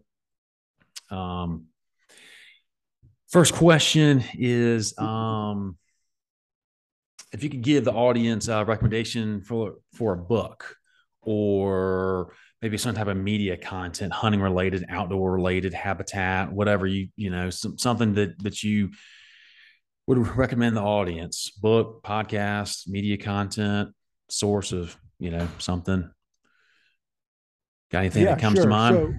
So, uh, man, uh, um, American Coyote. Um, yeah, it's a good one. It it will uh, it will disrupt everything you think you know about coyotes, and yeah, it's con man, it's controversial. Uh, it really is. yeah. It it it is controversial to even mention that book. Uh, or that's not American Coyote America, right? Yeah. Is that the name of it? Yeah, yeah, Coyote America. Coyote America.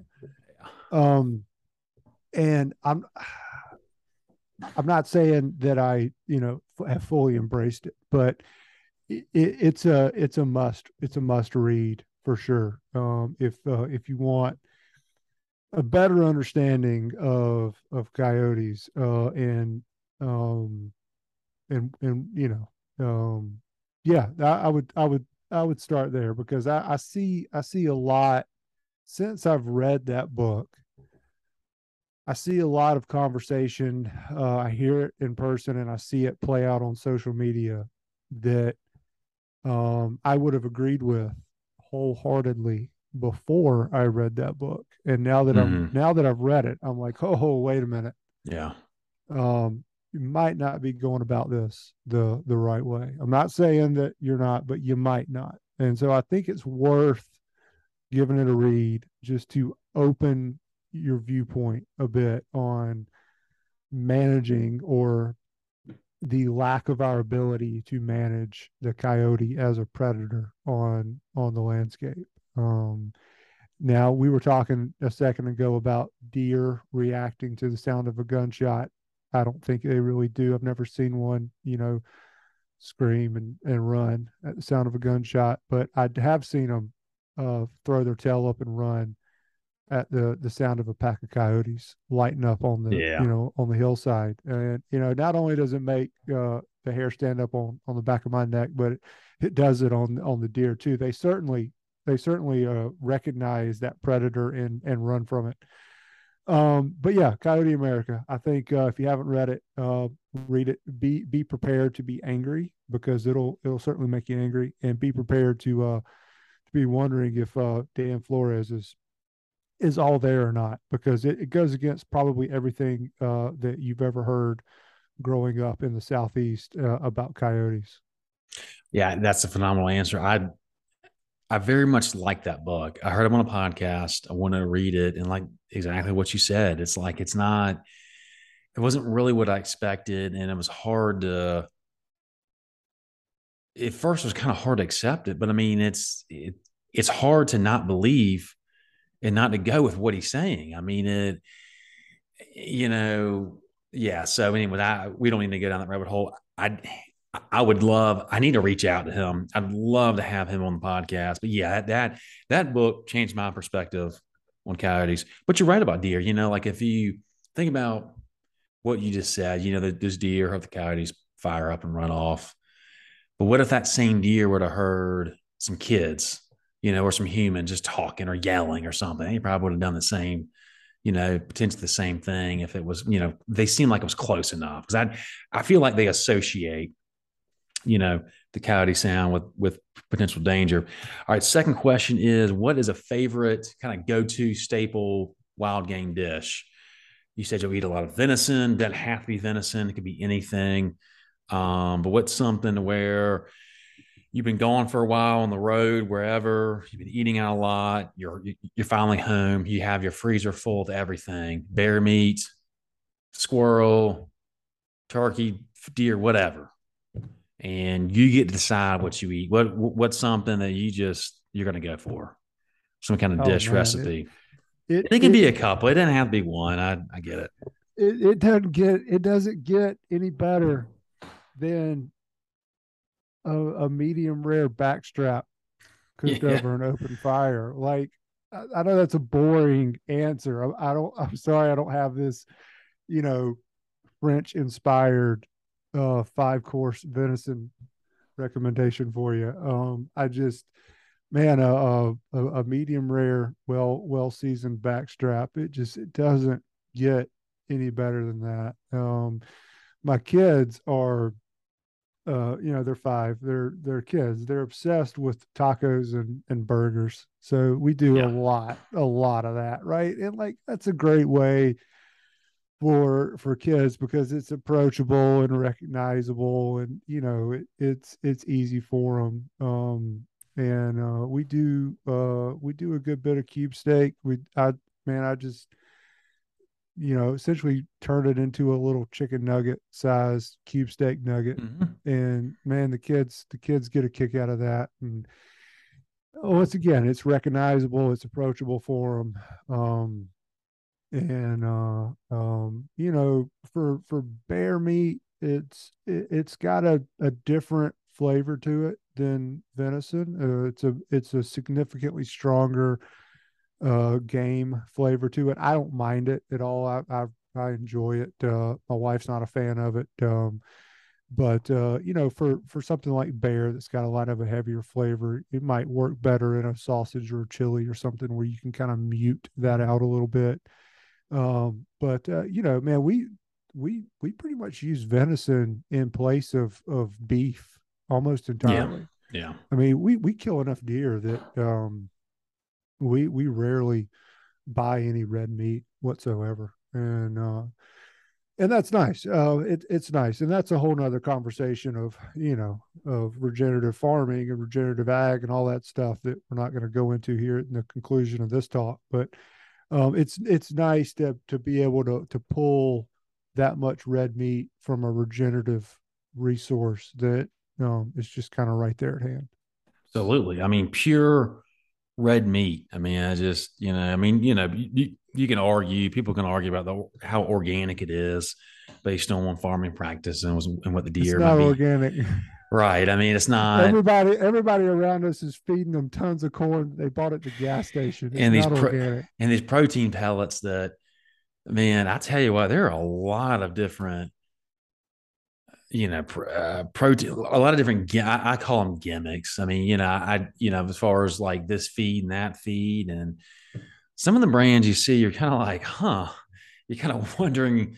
You know, like a lot of them, some of them look professional and they've got the testing or or like you know whatever university ran studies or whatever and then you see something like in a gas station with just like a little label on and you're like what's in there you know because i'm going to be eating because that's the thing is like i'm going to be eating what is going to be eating this stuff so but yeah you're right that that's a whole wrap but uh, but that is something pretty awesome that gets overlooked a lot about owning your own land or having your access to land to hunt. You know that that's it's a source of meat. I mean, it's just like going fishing. I mean, you're you're stocking.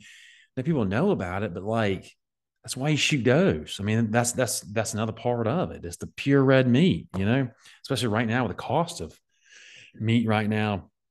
All right, third question. Um, what's something that that you feel like is a major conservation related issue concern in the South? Um, the conservation has become a buzzword in the hunting space. It gets used a lot for the right reasons. And some people use conservation just as a buzzword to kind of, you know, you know, for basically marketing. They're just using it. Uh, you know, they're not really doing. But what you know, and there's a lot of things going on down here um, that really kind of gets overlooked. Um, what's something you you feel like should should be on on someone's radar. It doesn't have to be about deer, whitetails in general. It could be about you know soil quality or various things. Something that um, I think can can cover a lot of these bases is uh, population growth in the state of Georgia. Georgia yeah. is booming. I mean, booming. Atlanta is just an ever expanding nightmare um, that is has completely taken over communities that if you would have said you know even three or four years ago pre-pandemic because the pandemic had a lot to do with this pre-pandemic yeah. these would become bedroom communities for Atlanta, Georgia. People would laugh and and you know call you crazy. Um, and there's a lot, a lot of land in this state that is rapidly being built into you know into houses essentially and um that's a lot of uh that's a lot of of land that is no longer supporting as many wildlife uh as it was. You know of course as we as we've talked about already you know all of these species are highly adaptable especially white-tailed deer. But you know if you put a house and a bunch of kids and and and all that you know or a neighborhood in the midst of what was a pasture it's it's you know it's drastically reduced the amount of deer and everything else is going to be supported by that piece of property um, and then it's it's disturbing it's disturbing the ground and you get a lot of uh, a lot of damage to surface waters when you when you're disturbing you know disturbing topsoil uh, a lot of sediment runoff and and that has some pretty uh, wide-reaching effects across the board. And so, yeah, the that I would say that um, that that is a, uh, a, a pretty serious threat in this area is just the the booming expansion of of Atlanta and the state of Georgia, um, with people just you know flooding in because the jobs are here, uh, yeah. the the industries yeah. are here. Um, just look at i mean hollywood has essentially taken over atlanta in the last uh, you know the last five years it's also savannah too down here there's, yeah. there's a lot of film everything is being filmed you know just south of atlanta now all the mm. all the marvel movies a lot of the star wars franchise films now it's all being filmed just south of atlanta in fayetteville yeah and and and and that's great for the state economy that's great for uh uh for for film uh, but uh, you know that and a lot of other booming industry has caused the state to undergo a significant population increase. People got to have somewhere to live. Um, also, uh, you know, people are, are fleeing. Uh, you know, the West and the West Coast, looking for for a quieter, safer, um, easier way of life, and and they're coming here because uh, for now, that's that's what it is. For now, it is quieter, safer, and easier.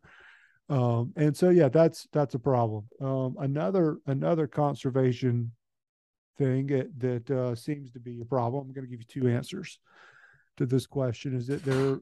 If you look at the numbers, uh, there's a significant decrease in the amount of people that are hunting.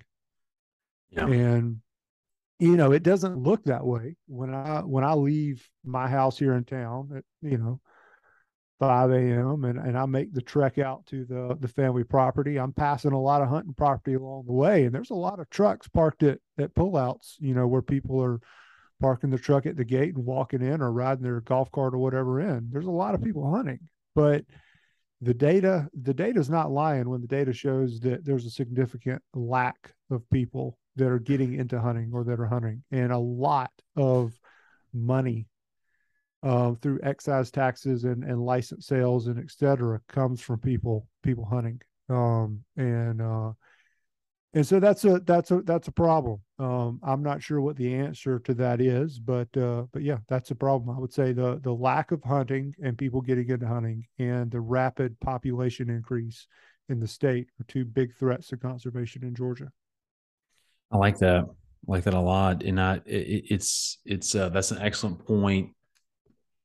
No one had no one said that. Yeah, there, there's um, think um, Dr. Marcus Lashley from University of Florida had him on February.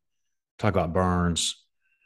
I need to pres- prescribe fire, not just like burns, like you're in the hospital. But I'm will hopefully get be able to get him back on January, February. But he he he I asked him that question. He said, you know, basically it was like you know, fragmentation of the land, you know, and it, when I started to kind of do this podcast and talk to some biologists and kind of dive into that world a little bit, you know, you know a little bit about it, but you, I really, it really was eye opening for me because you go out to the country, you know, you go to your farm wherever, and you you just and you're driving for an hour, two hours in rural country, and you think it's just all paradise, but it's not. You know, it's not. There, there's like what I mentioned before. There, there's so many tracts of land where it's just wall to wall timber of all the same age class. Why is because that's the easiest thing for foresters and, and, and a lot of lumber companies. And I'm not bashing them, but they're it's a business for them. And the and sometimes it's easier to go to cut everything, plant everything that plant the trees the same time, cut the trees at the same time, and you know, and it, what they're doing is not for for wildlife. I mean, I I drove up to Atlanta with my wife, which you mentioned Atlanta. I tell you, Atlanta's got so bad it used to be I'd love to go for like a weekend, just a weekend, you know, for a baseball game or concert or whatever. Now it's just it's so traffic hits. By the time you hit like McDonough, uh, Jonesboro, it's just like you know you're gonna hit something, and it doesn't matter what time of day, it's just gonna hit something. But we drove up to Atlanta m- mid October um, for this event that, that she uh, was going to that we both, both went to. Anyways, I 16 and 75 85 was loaded with bucks.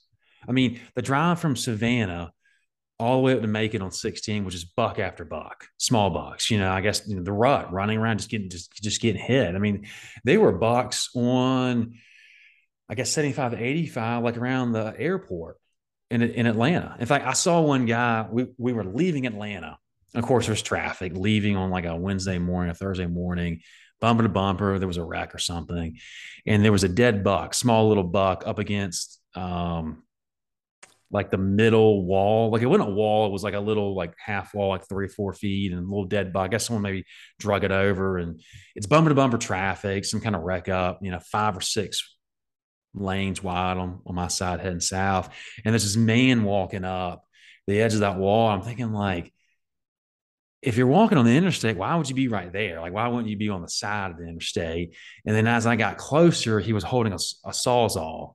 And I was like, I was like, I, I told my wife, I was like, I know exactly what he's doing. And I rolled my window down and I gave him a fist bump. And, you know, uh, you know, he was going to cut the antlers off and he had part of his work truck. And, uh, but it's just, you're right. There's just deer everywhere. And I think it gets overlooked because deer are so adaptable, like what you said earlier they're so adaptable. They're like, oh, a lot of people, maybe non-hunters, might be thinking deer doing fine. They're just fine because they're thriving here and they're thriving there. It's like, man, you know, white-tailed deer will live in the deserts in Mexico all the way up to Canada and the frozen tundra. I mean, they are quite adaptable. You know, I mean, they'll they'll live off stuff they really don't want to eat because that's that's what they have to. So it, it, you you're right. Population growth, fragmentation of land, bad farming practices, bad forestry practices, it all adds up.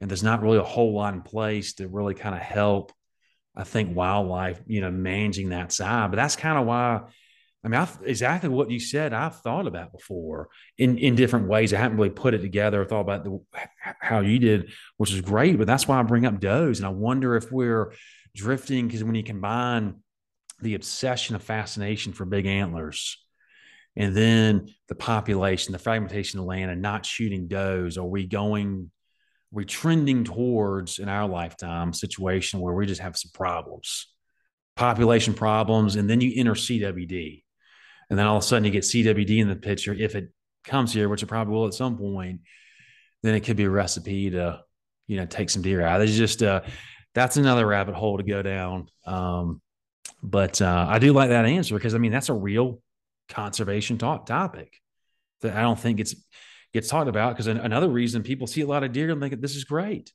I've got a great, I've got a wildlife paradise. I see, I see, you know, 20 does and then I see one buck and it's like, well, if you're seeing, you know, 10, 12, 15 does for every one buck, doesn't matter what age that buck is, that there's a problem. Probably. And man, it just it it affects everything. You know, it messes up your rut, and it just oh yeah, it just it it, it affects everything. And uh, I it's it's been good to to see. I think in the last couple years, an awareness building around around this, and and in excitement over it. Um, uh, over killing does and um, you know right. the the the the influencers the youtubers the you know not obviously not everybody just the cringy ones they're they're going to continue to be extremely antler focused because it it gets them the attention um, that they need in order to continue doing what they're doing and what I'm not knocking it. I'm just observing it. Um, but uh, yeah, it uh, it it's important. It's important to to harvest your does um, and uh, excuse me, kill kill your does. It's important to kill your does and uh, and to uh, to you know shoot with your bucks and just follow the the general North American model of conservation, and you'll be all right.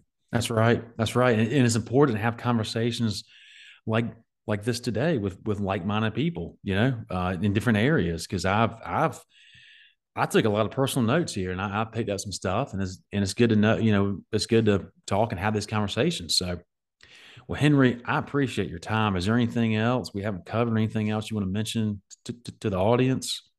No, no, uh, that was a that was a good chat, man. Thanks for uh for giving me an opportunity to uh, to share a little bit and and to learn and and to just be part of what all you've got going on. And let's do it again. Let's have a chat, uh, you know, some point in the near future about uh, about bear hunting. And I, I think that uh, yeah, man, I, I like think to. a lot of a lot of your listeners that are that are whitetail enthusiasts will find a pretty easy you know, a pretty easy adaptation over to bear season if it's something they're interested in. And um, I mean, even if uh, even if they just wanted to, uh, you know, maybe get on one bear or something just to have done it, uh, it's pretty interesting. When I when I got into it, uh, I got I still got some pretty pretty funny looks from some diehard diehard hunters that I know are like, "You're you're doing what? You're bear hunting?" Yeah, it just yeah. it it it tends to blow people's mind. And man, um, there's some really interesting history and, and cultural history around bear hunting that I think people would really get into. So man, let's let's get back together at some point in the near future and and and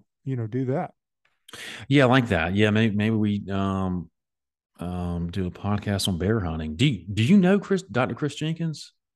Just through Instagram. Okay, I you, you mentioned yeah. hunting with someone, and uh, no, I've I've never hunted with with Dr. Chris Jenkins. I um I hunt my my main go-to buddy for for bear season is a guy named Mac Jenkins. They're not related. It's just uh, okay, that, that's what have, I heard. Have the same last name, but now Dr. Jenkins and I've had some a number of conversations, you know, in, in the Instagram message feature. Uh, but uh, but that's the extent of of knowing the guy. I would love to, to get. Yeah, maybe we have a um do a do a, a bear like a little bear roundtable kind of discussion. I think it'd be interesting. I I I've, awesome, uh, dude. Let's do it. Yeah, it's something that uh, I think I think we should. Well, uh, Henry I appreciate you coming on. This is Henry Jackson of the Prattsburg Project, and that's um, he's on an Instagram at the Prattsburg, which is P R A T T S B U R G Project. Um, it's some good stuff, and I like it. I mean, this has been a lot of what you're doing is the exact same thing I'm doing. Very, I mean, as far as the, the land management, the hunting side to it, recreational, and just having fun. So appreciate it. Um, this yeah, this has been a, this has been a good one. And I, I thank you for your time because I, you know, this podcast is only as good as a guest, um, uh, or as bad as I am. But it's with guests like you, you're what makes this podcast. So uh, I I do appreciate your time. Please give him a follow. He, he's um, it's some good it's it's some good content. Guy going out, and his family, and Sounds it's like honest. Been, it's it's honest yeah. content. Well, it, it, there there's no 30 kills in 30 seconds or anything like yeah. that. There's no record breaking bucks uh, unless you know lightning strikes or something. It's it's honest mid Georgia hunting content. That's all it is. That's what I like. You know, there's there's nothing fabricated, there's nothing fake about it. It's your stuff, what you're doing, and I like that. Good stuff. Thanks, sir. Well, Henry, I appreciate it. It's been fun. Um, and I'll be in touch. See y'all next week.